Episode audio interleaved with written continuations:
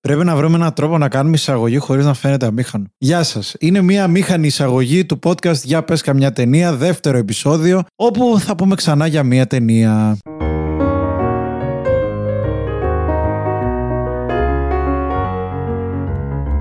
Για πες καμιά, πες καμιά Καμιά ταινία Πιάνουμε λοιπόν την ταινία Παράσιτα, η οποία παραδόξως έχει τίτλο πληθυντικού αριθμού, ενώ στα αγγλικά λέγεται Parasite. Εντάξει, εδώ το Blues Brothers στα ελληνικά μεταφράστηκε Οι Ατσίδες με τα μπλε. Σκηνοθετεί ο Bung Jun Ho. Ξεκινήσουμε την υπόθεση, Φίλιππε. Είναι ο Φίλιππος Χατζίκο. Είμαι ο Στάθης Κόλια. Η οικογένεια των Κιμ είναι αγαπημένη, αλλά είναι όλοι τους άνεργοι και το μέλλον τους διαγράφεται ζωφερό. Νέα Δημοκρατία. Γιατί έχουμε υποφέρει πολύ τα τελευταία πέντε χρόνια, με θυσίες που δεν απέδωσαν. Ο γιος της οικογένειας βρίσκει δουλειά ως καθηγητής ιδιαιτέρων και ελπίζει επιτέλους σε σταθερό εισόδημα. Όμως μερικές φορές, αν θες να φτιάξεις κάτι σωστό, περνάς μέσα από δυσκολίες. Κουβαλώντας προσδοκίες όλης του της οικογένειας, πηγαίνει για συνέντευξη στο σπίτι των Πάρκ, ιδιοκτητών μιας διεθνούς εταιρείας πληροφορικής, για να συναντήσει την κυρία του σπιτιού. Μετά την πρώτη αυτή συνάντηση, ξεκινάει ένας χήμαρος ατυχών συμβάντων. Χήμαρος ατυχών συμβάντων. Λέμονι Σνίκετ. Είναι λιγάκι. Όχι, δεν το δέχομαι. Δεν το δέχεσαι. Όχι, όχι. Καταρχάς, τα περισσότερα από τα πράγματα που συμβαίνουν στη μεγαλύτερη διάρκεια της ταινίας είναι επισκοπών. Είναι ένα master plan. Δεν είναι χήμαρος ατυχών συμβάντων. Ο τύπος πηγαίνει στην οικογένεια και προσπαθεί να πλασάρει όλο του το σόι μέσα. Νομίζω αναφέρεται λίγο στο δεύτερο μισό της ταινίας, όπου αλλάζει και κινηματογραφικό είδος η ταινία. Αλλάζει πολλά κινηματογραφικά είδη. Αυτό είναι ένα από τα μεγάλα προτερήματα σε αυτή την ταινία. Δηλαδή, ξεκινάει σαν μια κομμωδία στα όρια του slapstick και στη συνέχεια κάνει μια απότομη μετάβαση, μονοπάτια thriller πιο πολύ, για να φανερώσει ένα τελικό κοινωνικό πρόσημο το οποίο διέπει όλη την ταινία. Στο σημείο που γίνεται thriller, παράλληλα, είναι μια σουρεαλιστική μαύρη κομμωδία. Και έχει κάποιες κατάμαυρες πάρα πολύ αστείες στιγμές. Και στο τέλος κλείνει ως κοινωνικό δράμα. Ναι, ναι. Ξεκινώντας ως κοινωνικό δράμα, εγώ θα έλεγα. Δηλαδή το κωμικό στοιχείο δεν είναι εξ αρχής στην ταινία. Εντάξει, στην πρώτη σκηνή είναι μια οικογένεια που είναι σκαρφαλωμένη σε μια τουαλέτα και ψάχνουν WiFi. It's the one and only Digo Double G. Είναι εντυπωσιακό πάντως πώς εναλλάσσει συνέχεια το σοβαρό με το αστείο και πίσω. Συνήθως το να έχει μια ταινία πολλά κινηματογραφικά είδη λειτουργεί εις βάρος της. Δηλαδή, λες ότι στο τέλος ήθελε να είναι δύο ταινίες σε μία και αυτό είχε αποτέλεσμα να μην είναι καλή ή να αποξενώσει την πλειοψηφία του κοινού. Αυτό, ας πούμε, στο Lobster, που ήταν δύο κινηματογραφικά είδη, το δεύτερο μέρος του Αστακού λίγο το έχανε. Γίνονταν λίγο πιο αργό. Μπορεί να έχει κάποιες ομοιότητες ο Bong Joon Ho. Τον έχεις πει δύο φορές λάθος, ρε, όχι μία. Πώς τον λένε, ρε; Bong Joon Ho λέγεται. Ούτε Bong Joon Ho, ούτε Bong Joon Ho. Να του βρούμε ένα. Όπως κάνουν οι Κορεάτες που παίρνουν αμερικάνικα ονόματα, να τον πούμε Δημήτρη. Είναι ο Δημήτρης Χόρν και αυτός είναι ο Δημήτρης Χου. Χώρε μαλάκα δηλαδή. Χω. Είναι, είναι μάστορας ο Δημήτρης και είναι από τους Κορεάτες που. Ο Δημήτρης. Ο Δημήτρης, ναι. Είναι από τους Κορεάτες που κάνει πιο εμπορικό σινεμά. Και αυτή η ταινία, παρότι πήγε και πήρε πανάξια χρυσοφίνικα και μάλιστα ομόφωνα, είναι μια ταινία που δεν είναι κουλτουριάρικη κατά το λεγόμενο. Δηλαδή, ειδικά επειδή το πρώτο μισό έχει και χιούμορ που είναι σαφές, δεν είναι σε φάση για ένα μηδίαμα ή για κάτι λίγο να γελάσουν οι πιο ξύπνοι. Είναι αστεία πράγματα. Συμβαίνουν αστεία πράγματα. Η ταινία απευθείας δείχνει ότι απευθύνεται σε όλους τους θεατές. Θες να πεις στους συντελεστές πριν μπούμε στα Δεν ξέρω βαθιά; κανένα συντελεστή. Ρε φίλε. Ο Δημήτρης, ο Κώστας, ο Μανώλης, ο Τάκης και ο, και ο Γιάννης. Σεξιστική ταινία γυναίκες δεν έχει; Όχι, έχει την, την Εμμανουέλα. Τι Εμμανουέλ; Αγκουράκι. Πώς φάνηκε η ταινία; Η ταινία μου άρεσε πάρα πολύ. Με κέρδισε ενώ είναι σχετικώς μεγάλη διάρκεια της. Ομολογώ ότι δεν περίμενα να αντικρίσω κάτι τέτοιο, ειδικά στην αρχή. Πιθανότατα για μένα παίζει να είναι η καλύτερη ταινία της χρονιάς. Η καλύτερη ταινία των εποχών είναι! Δεν Γαμάει, είναι άψογη. Η πιο ωραία ταινία που έχει γυριστεί ποτέ! Στη ζωή μου ο Λάκερ. Ε, μαλάκα χαμάει, ρε φίλε. Σκέψου να μας ακούσει ένας άνθρωπος και να πει Α, είπαν ότι είναι η καλύτερη ταινία της χρονιάς. Και εγώ θα πάρω πήγα. το εισιτριάκι μου και θα πάω. Και πηγαίνει. Και βγαίνει. Και σου λέει αυτό που λες εσύ πολύ συχνά. Εντάξει. Καλό ήταν. Γιατί το έκανε αυτό το πράγμα, ας πούμε τώρα; Γιατί το κάνεις αυτό το πράγμα; Καταλαβαίνεις τι δημιουργείς; Εγώ τα δημιουργώ. Ποιος τα δημιουργεί; Ρε, μου άρεσε πάρα πολύ. Μου άρεσε πάρα πολύ διότι είναι από τις ταινίες που με έκανε να γελάσω. Ταυτόχρονα ένιωθα συνέχεια να θίγει σοβαρά ζητήματα και ταυτόχρονα συναισθηματικά με συνεπήρε. Και ήταν από τις ταινίες που βγαίνεις και δεν θες ούτε να πας για καφέ, ούτε να. Δεν θες να μιλήσεις με κάποιον. Θες να περπατήσεις για να την αφήσεις λίγο να κάτσει μέσα σου. Αν κάπνιζα, θα τα κάπνιζα εκείνη τη στιγμή. Δηλαδή, Εκείνη τη στιγμή ή μετά. Γιατί αν κάμνιζε μέσα στην κλειστή αίθουσα, ρε φίλε, εντάξει, όσο και να σου άρεσε. ειδικά τώρα επικούλη, θα είχα θέμα. Λοιπόν, εγώ θα κάνω smoke free όλη την Ελλάδα.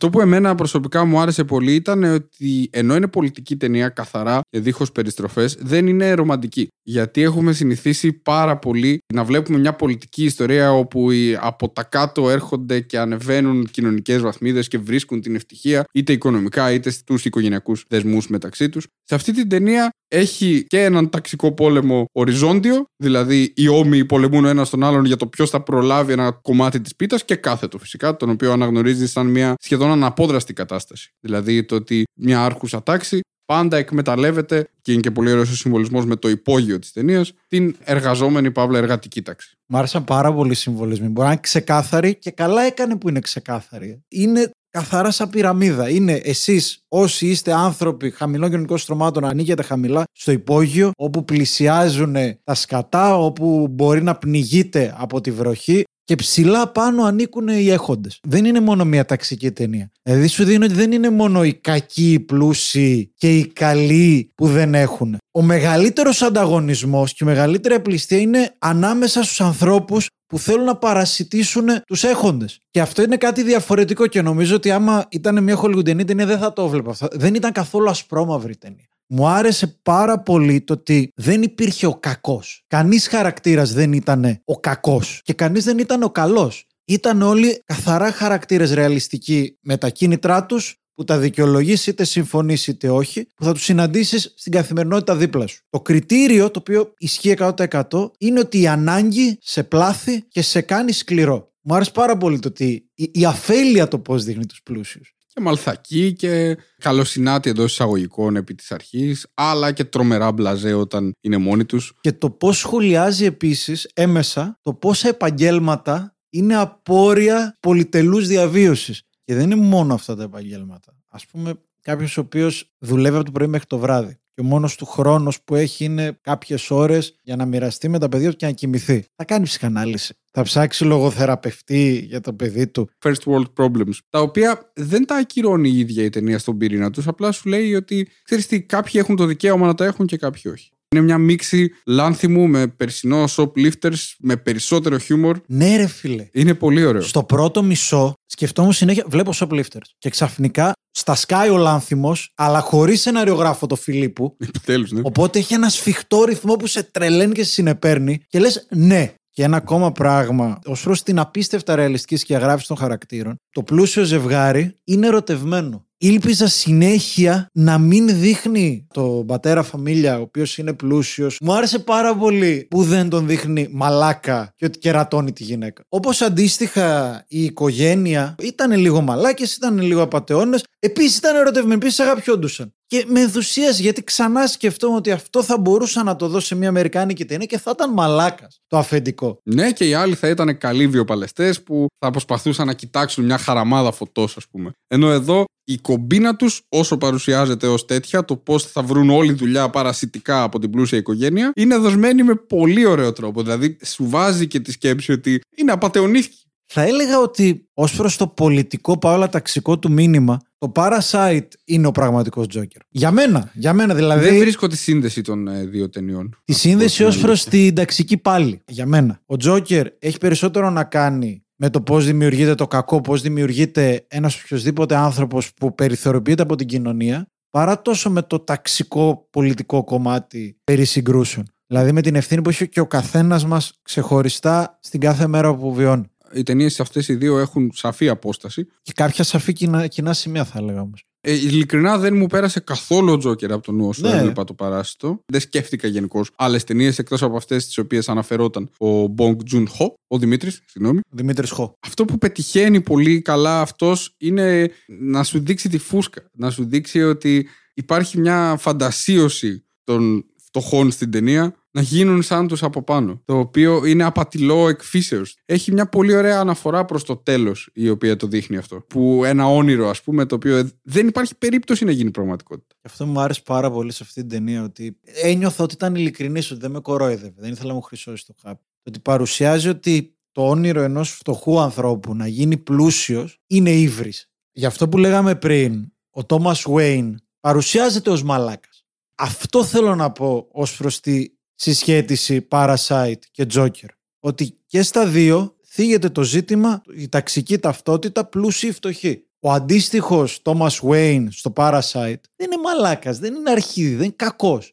Κοίτα, Για μένα λέω αυτό πάντα είναι αλήθεια. για το πώς Απλώς- βλέπω τις δύο ταινίες. Απλώς ο Τόμα Βέιν δεν είναι χαρακτήρας πραγματικός. Εδώ ο πατέρας της πλούσιας οικογένειας και όλη η- η υπόλοιπη οικογένεια είναι χαρακτήρες τρισδιάστατοι. Αυτό δεν έχει να κάνει μόνο με την ακρίβεια, έχει να κάνει και με την σεναριακή επιλογή. Δηλαδή το Τζόκερ είναι ταινία ενός χαρακτήρα. Εδώ είναι ταινία Τζόκερ- πολλών χαρακτήρων. Ο Τζόκερ όμως είναι τρισδιάστατος χαρακτήρας. Είναι η τεχνοτροπία του να αναπτύξεις τον κεντρικό σου χαρακτήρα με μονοδιάστατους όλους γύρω ή να αναπτύξεις πολλούς χαρακτήρες, αλλά όχι τόσο πολύ, να το θέσω έτσι σχηματικά. Ναι, αλλά όταν, Είναι δύο, δύο μέθοδοι χαρακτηρολογίας. αλλά όταν παίρνει μια ταινία βαθιά ταξικό χαρακτήρα, είναι λίγο προβληματικό το ότι ο ανταγωνιστής αυτού του τρισδιάστατου χαρακτήρα είναι μονόπλευρος. Αν θεωρείς ότι είναι δομημένο το σενάριο με ήρωα και αντίήρωα και με πρωταγωνιστή και με αντίπαλο του πρωταγωνιστή, είναι. Εγώ θεωρώ ότι το Τζόκερ δεν είναι έτσι δομημένο. Ενώ τα παράσιτα είναι ακριβώς έτσι δομημένο. Με αντικατοπτρισμούς των δύο οικογενειών. Μπορούσες να πεις ότι ξέρεις τι, έχω γνωρίσει κάποιον έτσι. Έναν αφελίδη πλούσιο, ο οποίος έχει ένα τεράστιο σπίτι. Γενικά είναι καλός άνθρωπος, δεν εκφέρεται ποτέ ευθέως με τρόπο προσβλητικό έναντι κάποιου φτωχότερου. Αλλά μπορώ να καταλάβω από τα στοιχεία πέραν του λόγου του ότι έχει συμπλέγματα ανωτερότητας. Ενώ στο Τζόκερ δεν έχουμε άλλους αληθινούς χαρακτήρες πλην του Τζόκερ. Μου άρεσε πάρα πάρα πολύ η σκηνογραφία. Πάρα πολύ το πώς είναι χτισμένο και το υπόγειο αλλά και το σπίτι των πλουσίων. Ναι. Ειδικά το όλο παιχνίδι με την είσοδο του υπογείου. Και, και, φωτογραφικά. Ακριβώς αυτό θα έλεγα. Ο συνδυασμός φωτογραφίας και σκηνογραφίας δηλαδή πάρα πολλές φορές η είσοδος προς το υπόγειο μου θυμίζει την είσοδο προς την κόλαση. Μια πόρτα που ανοίγει και δεν βλέπεις τι έχει μέσα. Φως τριγύρω, πανέμορφο σκηνικό, εκτός από την είσοδο που είναι ένα σκοτάδι και δεν ξέρεις τι σε περιμένει. Να πούμε ότι ο διευθυντής φωτογραφίας, δεν ξέρω πώς τον λένε, να τον πούμε Κώστα. Ο Κώστας, Κώστας, ο Κώστας Τσόγκ. Αυτό δεν ήταν κάποιος. Ένας αληθινός ορέστη Τσάνγκ ήταν εκείνος. Ναι.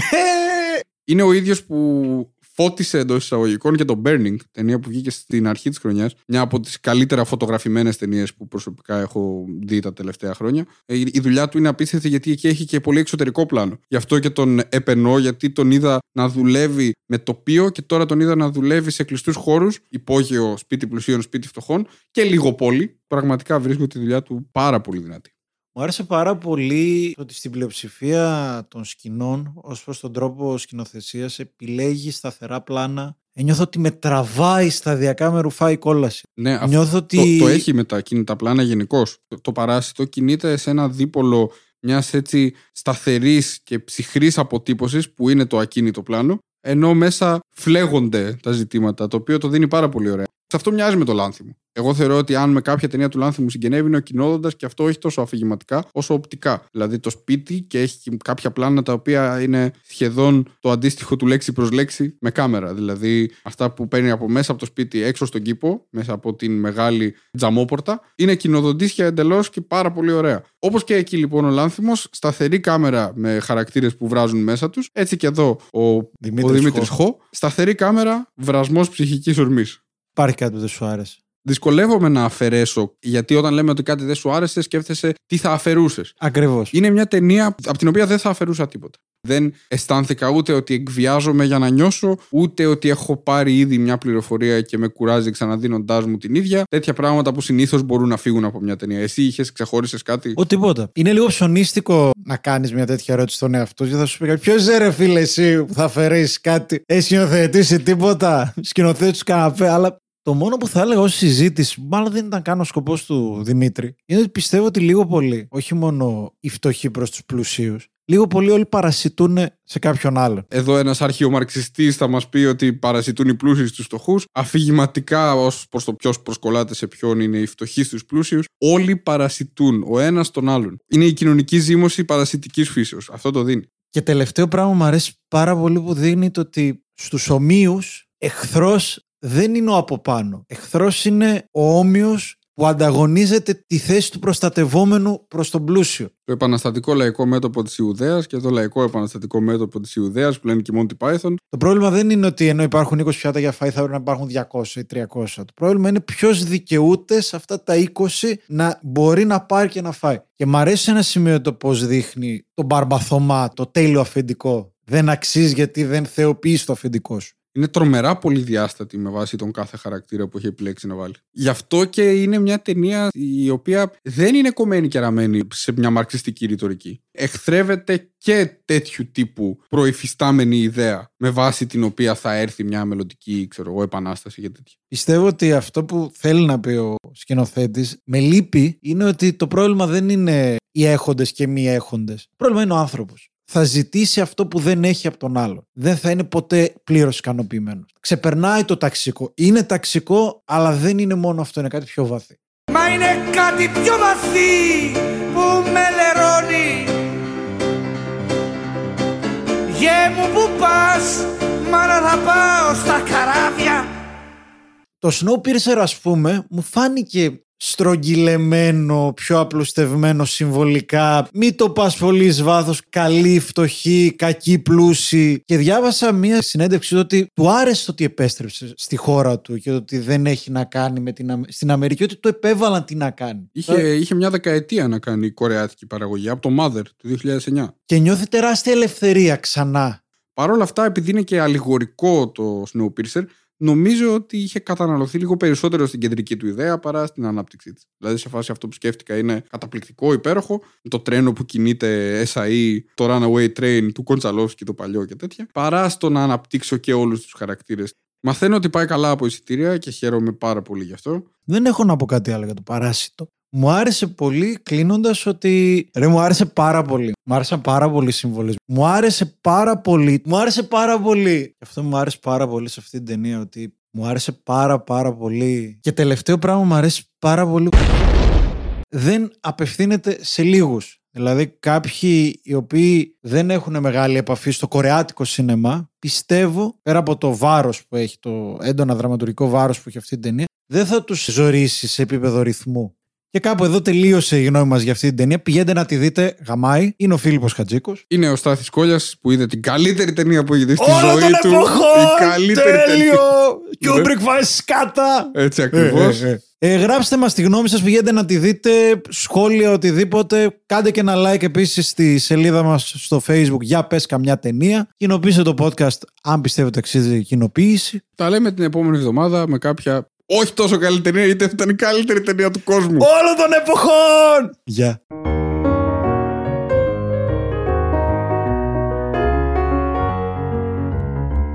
Για πες καμιά, πες καμιά Καμιά ταινία